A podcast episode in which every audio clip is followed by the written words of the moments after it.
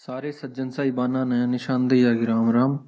यो सैदा हरियाणवी पॉडकास्ट का episode number सैंतीस। और इसमें हम बात करेंगे किसान आंदोलन की। पर पॉडकास्ट शुरू करने से पहले थारी तक गुजारिश कि जिस भी ऐप पर हमने सुन लग रहे हो, उड़े हमने सब्सक्राइब कर लो। और हमारे एपिसोड बढ़िया लागते हो तो इन अपने घर वाले में, अपने यारे प्यारा में शेयर कर दिया करो। के बहान मेरी जब आई नई नहली मैं। मेरा स्त्रिया पा उठा था जंग। जात चाल रहा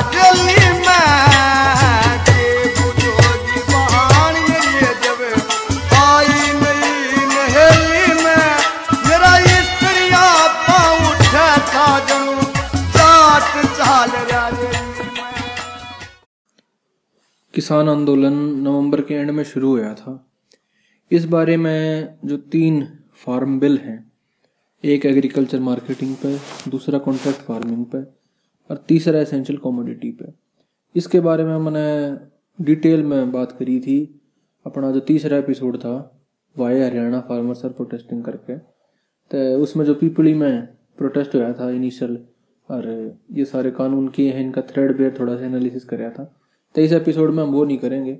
हम उनके निटिग्रिटीज में नहीं जाओगे। हम मोटी बात करेंगे। अरे, जो कर, जो प्रोटेस्ट हुए हैं, जो मूवमेंट इवॉल्व हुआ है, नवंबर तली के इतनी पैंसठ दिनों में, इसकी बात करेंगे। और इसके बाद बात करेंगे कि भाई इसका फ्यूचर क्या है। योकित जाता लग गया है कि के इसका एंड हो सके है। या पॉसिबल पॉसिबिलिटी के हैं इसमें। क्योंकि ऊँ तो ये कहना मुश्किल है। एक मतलब प्रिडिक्शन करना पॉलिटिक्स में कदे अरे मूवमेंट आगे कदे प्रिडिक्शन करनी ही नहीं चाहिए क्योंकि पॉलिटिक्स में कुछ भी हो सके इन चीज़ों में। पर फिर भी एक अंदाज़ा सा लगाओगे तो मूवमेंट शुरू हुआ नवंबर एंड में। इसका थोड़ा सा बैकड्रॉप ये था कि ये फार्म बिल जून में ऑर्डिनेंस के थ्रू लेकर आए गए और ये पास करवाए गए लोकसभा और राज्यसभा था सितंबर में। और सितंबर में जो करे बिल पास हुए वॉइस वोट तक पास करवा दिए सरकार ने, बिना वोटिंग करवाए।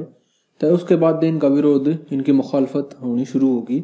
पहली मुखालफत पंजाब में हुई, जित रेल रोको के बड़े अभियान से चलाए गए और उड़े बहुत प्रोटेस्ट हुआ, रेल और बस बंद रही। तो पर उन्हें सरकार पे कोई असर होता दिखा नहीं इस चीज़ का सेंट्रल गवर्नमेंट पे, क्योंकि ये कानून सरकार लेकर आई थी सेंट्रल गवर्नमेंट लेकर आई थी, राज्य सरकार का। इसमें तो एक तरीके से रोल उन्हें ख़त्म कर दिया। ऊँ तय एग्रीकल्चर और मार्केटिंग दोनों चीज़ जो है, ये स्टेट का सब्जेक्ट है स्टेट लिस्ट में। तो स्टेट इन पर कानून बना सके, पर सेंटर ने कानून बना दिया इन चीज़ों पे। एग्री बिज़नेस करके एक कैटेगरी में। तो यह बात है कि वो कितना कानूनी ठीक है, कितने कॉन्स्टिट्यूशनल है इस पर जब केस होगा, इन पर कोर्ट एंटरटेन करेगी। और इनकी मेरिट्स में जाएगी कि ये कलरेबल लेजिस्लेशन है कि ना है, कि इनका पिथर सब्सटेंस के है, कि ये इनक्रोच कर रहे हैं स्टेट के डोमेन पे, वो सारी दूसरी बात है। फार्मर प्रोटेस्ट जब उन्हें दिखा पंजाब आड़ा ने सिखा ने कि केंद्र सरकार पीछे कोई असर नहीं हो लिया, तबे दिल्ली के कबाड़ा पे मान लो उन्हें आके दिल्ली के कबाड़ खटखटाए। तो दिल्ली जो केंद्र सरकार हवा चाहो थी कि भाई आके बुराड़ी में इन सेट इन करके एक जगह बैठा दो और मतलब उड़े इनका सिस्टम बना दो। पर वे ना माने क्योंकि नबेरा था कि बुराड़ी में फंसा दिए थे गवर्नमेंट जो है, उन्हें दबा के या कुछ भी करके उनके खिलाफ उन्हें मतलब उनकी आवाज़ न बाहर ना आने दे, उन पर केस दर्ज करा के जेल में गिर देगी। तो इस मारे हुए सिंगू बॉर्डर टीकरी बॉर्डर पे आके बैठ गए दो बॉर्डर पे जो मोटे मतलब जो मान लो प्रोटेस्ट की साइट है, तीसरा गाजीपुर बॉर्डर पर जो भारतीय किसान यूनियन महेंद्र टिकैत का छोरा है, राकेश टिकैत तो वो उसने मूवमेंट उड़े लीड करा। नवंबर में बात शुरू हुई, सरकार के लिए वार्ता होने लगी तो एक कन्या सरकार के लिए वार्ता हुई, थी थोड़ी अमेंडमेंट पर बात हुई कि पाँच छः अमेंडमेंट कर लो जी इसमें, एक तक स्टेट गवर्नमेंट ने राइट दे दो कुछ, दूसरा इसमें कि कॉन्ट्रैक्ट फ़ार्मिंग में अगर डिस्प्यूट होगा तो एस डी एम द्वारा खाली पावर ना होगी कोर्ट की भी पावर होगी। कुछ और छोटी छोटी चीज़ों पे इलेक्ट्रिसिटी एक ऑर्डिनेंस थी, काटी थी इनने, खेतों की बिजली खातर। दूसरा फिर इसमें के किसाना पे जो पोल्यूशन के वे लगाओ थे, चार शीट भेजे थे और उन पर फाइन लगाओ थे, पराली जलान का, उस चीज़ पर बात हुई। तो वे चीज़ सरकार ने मान ली दोनों, पर कानून जो रिपील करने वाली बात थी कि तीनों कानून उल्टे करो और एमएसपी की रिटर्न गारंटी दो रिटर्न मेन वर्ड वो है उसमें रिटर्न वर्ड है, कि ओरल अश्योरेंस नहीं, सरकार रिटर्न अश्योरेंस दे और इस पर कानून पास करे कि एमएसपी जो है लीगल गारंटी बनी रहेगी। क्योंकि फार्मर्स का वाजिब डर इस चीज़ का ये था कि भाई एमएसपी का रिजीम ख़त्म हो जाएगा और हम प्राइवेट जो रिटेलर हैं, जो मार्केट की फोर्सेस हैं, उनके हाथों सुपुर्द कर दिए जाएँगे और हमारी फिर कोई सुनवाई नहीं होगी इस सिस्टम में। तो उन्हें जो डर लग रहा है, क्योंकि इस प्रोक्योरमेंट का जो सिस्टम इसकी अगर हिस्ट्री देखें तो नाइनटीन सिक्सटीज थे इसके, न्यू मान लो इसके बीज बोए गए थे। जब इंडिया में सही में बहुत ज़्यादा भुखमरी थी फेमिन आए थे फिफ्टी सिक्सटीज़ में, और इंडिया का जो बजट था उस टाइम का, जो फाइव ईयर प्लान था, वो भी बीच में छोड़ना पड़ा। चाइना के लिए वॉर हुआ सिक्सटी टू में सिक्सटी फाइव में, पाकिस्तान के लिए वॉर हुई, और सिक्सटी सिक्स सिक्सटी सेवन में फेमाइन आई तो ड्रॉट पड़े। देश भर में तो फ़ूड सिक्योरिटी बहुत बड़ा इशू हो गया था। हमने अमेरिका तक दाने मांगने पड़ गए थे उस टाइम पे। तो इससे कारण उस टाइम जब ये फ़ूड कॉरपोरेशन ऑफ़ इंडिया की स्थापना हुई और पी सिस्टम सेवेंटीज में चलाया गया, वो ये था कि किसान ना तो कही कि भाई तम हम तुमने फ्री में जो थे फर्टिलाइज़र देवेंगे सब्सिडाइज रेट पर सीड देवेंगे, और इक्विपमेंट एग्रीकल्चर देव एग्रीकल्चर इक्विपमेंट देवेंगे तय तम नाज प्रोड्यूस करो देश खातर, क्योंकि देश में तो भुखमरी इतनी हो रही है कि रुक खान का एक होना तो ये सिस्टम बढ़ता बढ़ता एक तरह से जब एमएसपी का ज़िक्र आया था कि इतना तुमने सरकार मिनिमम पीछे देगी उस तीन कि तुम कोई भी गेहूँ वरदान पे। तो यो रिजीम बनते बनते सेवेंटीज एटीज नाइन्टीज में चलता रहा। पर नाइन्टीज के बाद था पोस्ट लिबरलाइजेशन क्योंकि जब भारत सेल्फ सफिशियंट हो गया फ़ूड ग्रेन प्रोडक्शन में, और एक्सेस फ़ूड ग्रेन प्रोड्यूस होने लग गया एफ़ के गोदाम भरे पड़े रहे हैं। मतलब नाना सड़े जा है, क्योंकि उन दौरे इतनी स्टोरेज कैपेसिटी को ना उसने चीज़ संभालने खातर लोगों ने इतनी ज़रूरत भी ना रही। पर क्योंकि एमएसपी का एक रिजीम चल रहा है सब्सिडाइज रेट पे तो किसान ना वो आदत पड़ गई उस चीज़ की वे क्योंकि उससे ज़्यादा सिक्योरिटी और किसी चीज़ में ना है। अब सब्ज़ी लावे हैं और के बोए हैं, दाल बोए हैं, उन तो वैसे ज़मीन भी होनी चाहिए उस खातर, उस टाइप की। लेकिन और कोई कमर्शियल क्रॉप अगर अपने आड़े लगावे हैं, बाड़ी लावे हैं तो उसमें उतनी, एक तो उसका एमएसपी नहीं। दूसरा, उसमें नुकसान भी इस चीज़ का हो जाए है कि भाई मतलब वेदर फिनोमिना का है तो उसमें भी बहुत रोड़े हैं चीज़ों में। तक एक तरीके से किसान जो थे, जब गेहूँ और दाने की खेती उन्होंने परफेक्ट कर ली एक तरीके से, इतने साल में। वह जनरेशन टू जनरेशन दो तीन जनरेशन होगी, दाना गेहूँ की खेती करते करते तय इब उनकी एक तरह पाथ डिपेंडेंसी जिसने कहा करें एडमिनिस्ट्रेशन में, वह होगी कि भैया उन अनु बेरा है कि यार इस चीज़ का इतना दाम मिल जाएगा, उनके मन में सिक्योरिटी सी आ रही है कि गवर्नमेंट सब्सिडाइज रेट पे उन तक खरीद ले है एमएसपी इतना हमारा लागत आवा इसमें इतने में सरकार खरीद लेगी तो इतने का बिक जाएगा। एक सिक्योरिटी सी है, एक साइकिल आ रहा है स्टेबिलिटी आ रही है लाइफ में, जो कि वे चाह है किसान। अनसर्टिनिटी नहीं। और ये पीडीएस डिस्ट्रीब्यूशन मंडी सिस्टम इसके थ्रू प्रोक्योरमेंट होया करती सारी जो हरियाणा, पंजाब और वेस्टर्न यूपी में बढ़िया तरीके का काम कर रहा है, वो पूरे देश में फेल हो रहा है। क्योंकि उड़ा जो है लैंड है इतनी को ना लोगों दो रहा है मतलब मैं जब बुंदेलखंड के थ्रू गुजरा तो मैंने देखा कि उड़ा एक बीघा जो है ना, लोग उसने एक खेत बतावा है। हमारे आड़े जितनी लैंड है, उड़ा मतलब आड़े एक खेत में पाँच बीघे हैं बुंदेलखंड में एक बीघे में खेत कमाए हैं, और एक आदमी जो एक भी कोना। तो जो ढाई बीघा ज़मीन फिफ्टीज में एक फ़िल्म बनाई थी बॉलीवुड वाला ने तो वही भी याद दबाव है कि मतलब बाकी इंडिया में ज़मीन बहुत कम है लोगों दौर लैंड ओनरशिप इतनी स्क्यूड थी कि जमींदार दौर घनी लैंड हुआ करती है। जो टिलर थे, जो रियल जो उस खेत पर काम करने वाले किसान है, उन दौर कोई ज़मीन ना थी, वो मालिक ना थे। और मालिक भी तो थे बहुत मतलब अधवाड़ा हुआ किसी के, कोई दो खूड़ा हुए हैं। तो उन दौर घनी ज़मीन नहीं थी तो इस वजह से जब इकोनॉमीज ऑफ़ स्केल अचीव नहीं होगी लैंड में। कि कुछ चीज़ प्रोड्यूस करने लग रहे हो, उसमें कोई बढ़ोतरी नहीं होगी तो इसमें कम से कम पाँच, दस, पंद्रह किले चाहिए प्रॉफिट लेने चाहिए सरप्लस प्रोड्यूस करना चाहिए क्योंकि या तो शुरू में तो आदमी अपने घर का अनाज का डगा पे लेने आ रहा दो बोरी, तीन बोरी, के घर के खानते ही इसके अलावा फिर जो बाकी बच गया वो बेचेगा मार्केट में।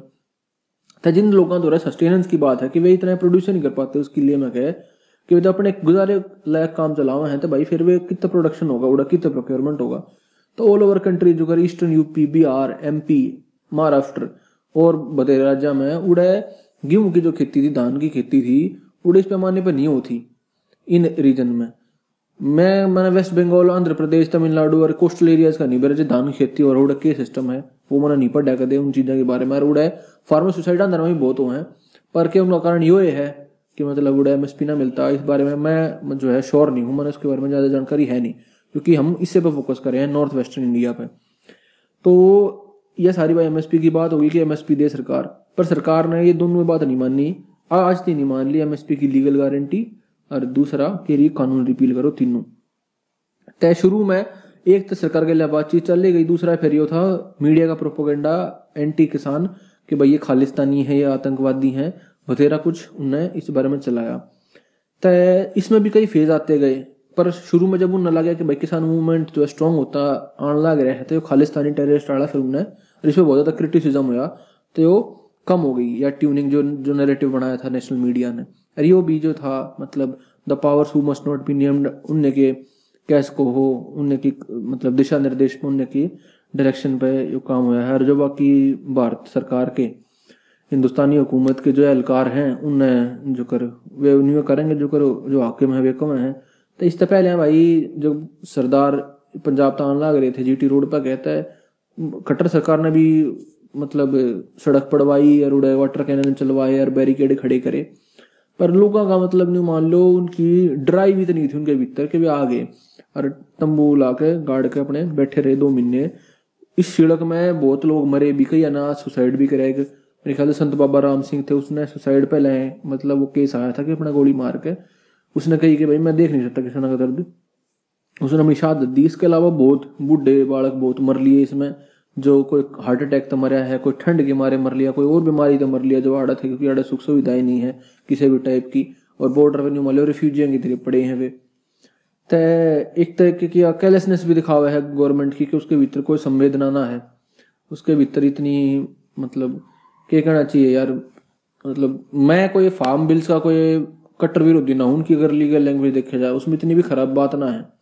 पर बात यह हो जाए कि भी अब जो इशू था, वो फार्म लॉज फार्म बिल्स तक आगे बढ़ दिया कि बात सारी किसानी के मुद्दे पर उनकी जो word farmer stand for in India वाली चीज़ हो जाए है, कि उनके अभिमान की, उनकी इज़्ज़त की बात हो जाए कि दो महीने तक पड़े हैं तो फिर भी सरकार मानना तैयार नहीं थी।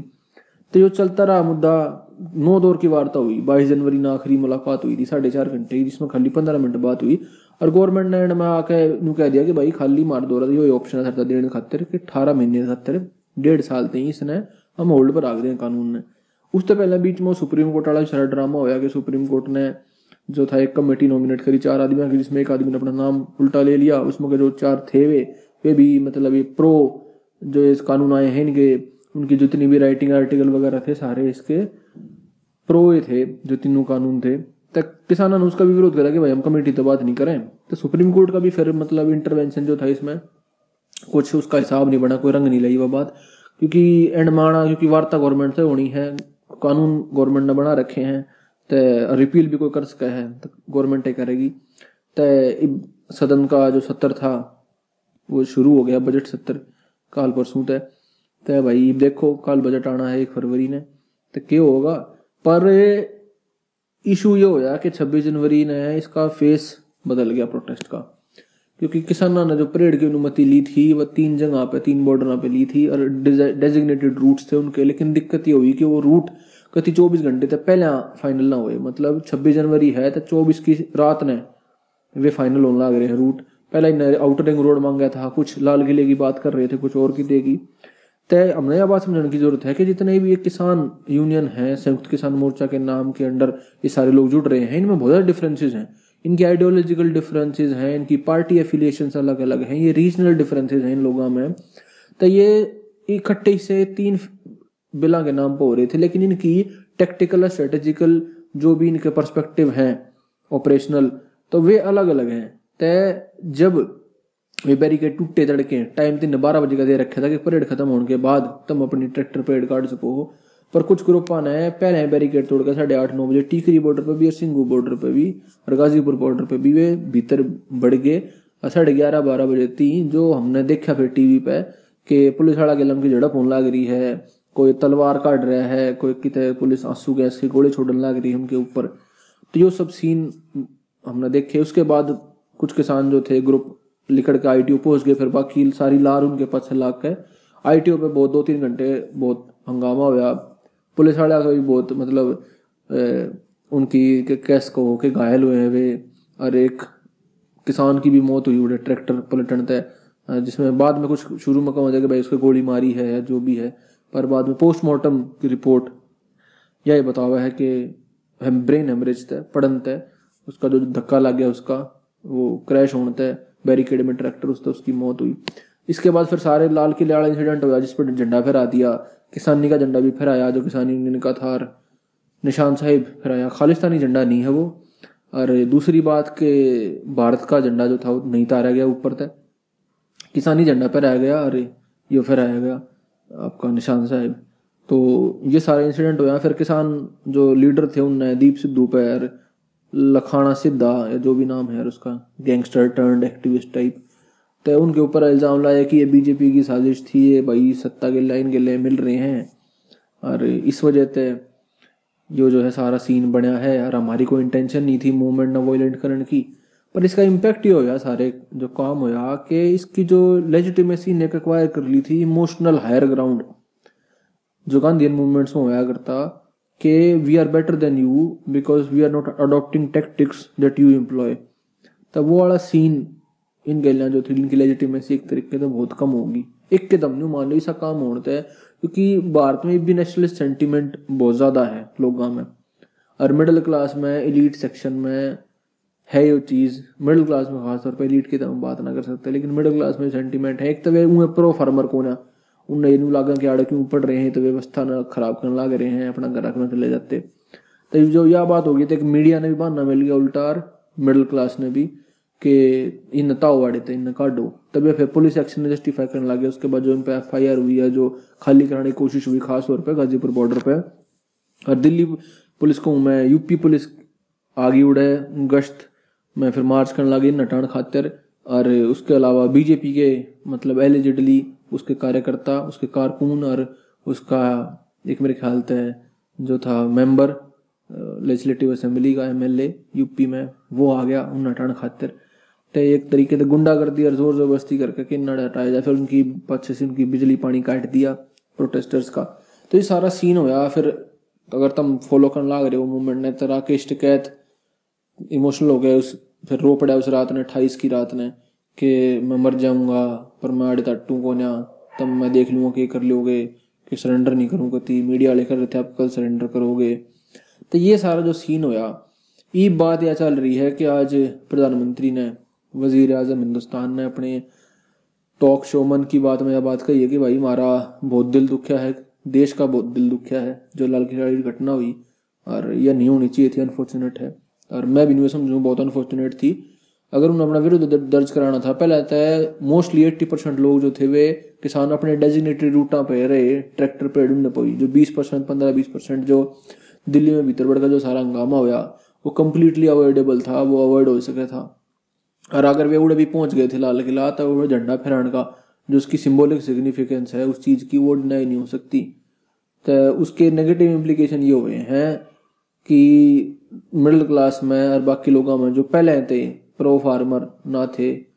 उनने के सेंटीमेंट जो थे ना और घने बाहर आ गए। वे दबी जबान में कुछ कहा ना करते, पर इन नए उन मौका मिल गया इस बात पे कि ये फार्मर इन ताओ वाले थे काटो क्योंकि जो प्रो फार्मर थे, ये भी प्रो फार्मर हैं, चाहे नौ काम करे ना करे, या बहुत समझने की ज़रूरत है।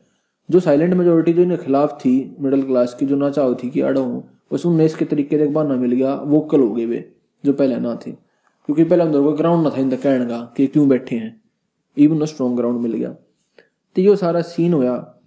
ये बात चल रही है कि सरकार ने ऑल पार्टी मीटिंग में, प्रधानमंत्री ने यह बात कही है, वज़ीर आज़म ने कि भाई जो अठारह महीने वाला चीज़ है कि कमेटी बना के उस पर विचार करो और अठारह महीने तक सस्पेंड कर दें, वही भी स्टैंड करे है। तो इसके उसमें फिर टिकैत ने न्यू कही है कि हम देखेंगे सरकार इक्वल लेवल पर बात करे, जिनके खिलाफ केस दर्ज करे हैं, उनके खिलाफ केस हटावे और टेबल पर हम जानने तैयार हैं। तो हमने सारी मान मान लो, पूरा लबे लुआब पूरे मूवमेंट का, यो एक तरीके तय इब्ती का हिसाब, कुछ चीज़ छूट भी गई होंगी, पर मेरी नज़र में ऐसा ही रहा है। तो इब इसका लार्जर इम्पैक्ट और इसका फ्यूचर पे बात कर ले हैं पहले फ्यूचर पे। फ्यूचर में ऐसा लग गया है कि ये ज़्यादा चल रहा है मूवमेंट मतलब हो सके है, क्योंकि किसान उनका ऐसा कहें कि भाई, उसकी क्लियरियन कॉल थी, टिकैत की, उसके बाद उल्टे आ गए पर जो इनिशियल एंथुजियाजम था दो महीने का, वही भी उतना होने रहा। सिंगू बॉर्डर था टिकरी बॉर्डर था कुछ किसान संगठन अलग हो गए, कुछ लोगों में भी फटीक आ गया। और क्योंकि गांधी मूवमेंट्स की हिस्ट्री देखोगे, जब तक वे पीसफुल रहा करते हुए चल करते, जो कि वॉयलेंट हो थे, महात्मा गांधी उल्टे ले लिया करता उन्होंने कॉल बैक कर लिया था मूवमेंट चाहे वो नॉन कॉपरेशन मूवमेंट था चोरा चोरी के चोरा चोरी के बाद 1922 में, या सिविल डिसोबीडियंस था, तीस इकतीस का, वे भी, या तो पीटर आउट हो गए एक टाइम के बाद। या वॉयलेंस के कारण फिर वे उल्टे ले लिए गए। क्योंकि एक तरह से लेजिटिमेसी जो है खत्म हो जाए मूवमेंट की। यार जो लाल किले पर हुआ, उसकी नैतिक ज़िम्मेदारी तो फार्मर लीडर्स के ऊपर आएगी चाहे वे उसमें उस कॉन्स्परेसी में शामिल ना थे उन्हें बेरा नहीं था उस चीज़ के बारे में। लेकिन लोग आने उन्हें गाली देने का एक ये हो था, एक मौका मिल गया। तो बात यह है सारी कि वो उतना इनिशियल एंथुजियाज्म जो था साठ दिन वाला, वो ई मूवमेंट में होना थोड़ा मुश्किल है। बाकी मैं होपफुल हूँ कि मूवमेंट चाल लगा, जो लोग बैठे हैं, जो डिटरमाइंड है, वे नहीं होंगे। इतने छब्बीस जनवरी तो पहले इनकी अगर वो इंसिडेंट नहीं होता लाल की लड़ा तो ये तीनों कानून मेरे हिसाब से ज़रूर रिपील होने थे।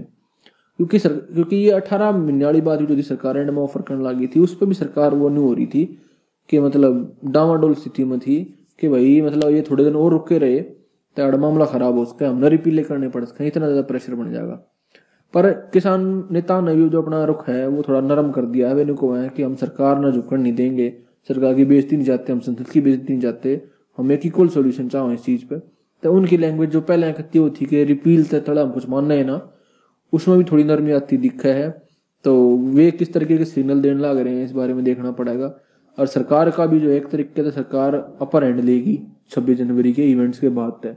छब्बीस जनवरी के इवेंट क्यों हुए? के था उसमें? होने चाहिए थे नहीं होने चाहिए थे। और उसका क्या नुकसान हुआ वो बात सारी और एक दूसरी के न्याय है। पर उसका जो इम्पैक्ट ईव मूवमेंट पर इस तुरंत पड़ा है, वो नेगेटिव ज़्यादा पड़ा है।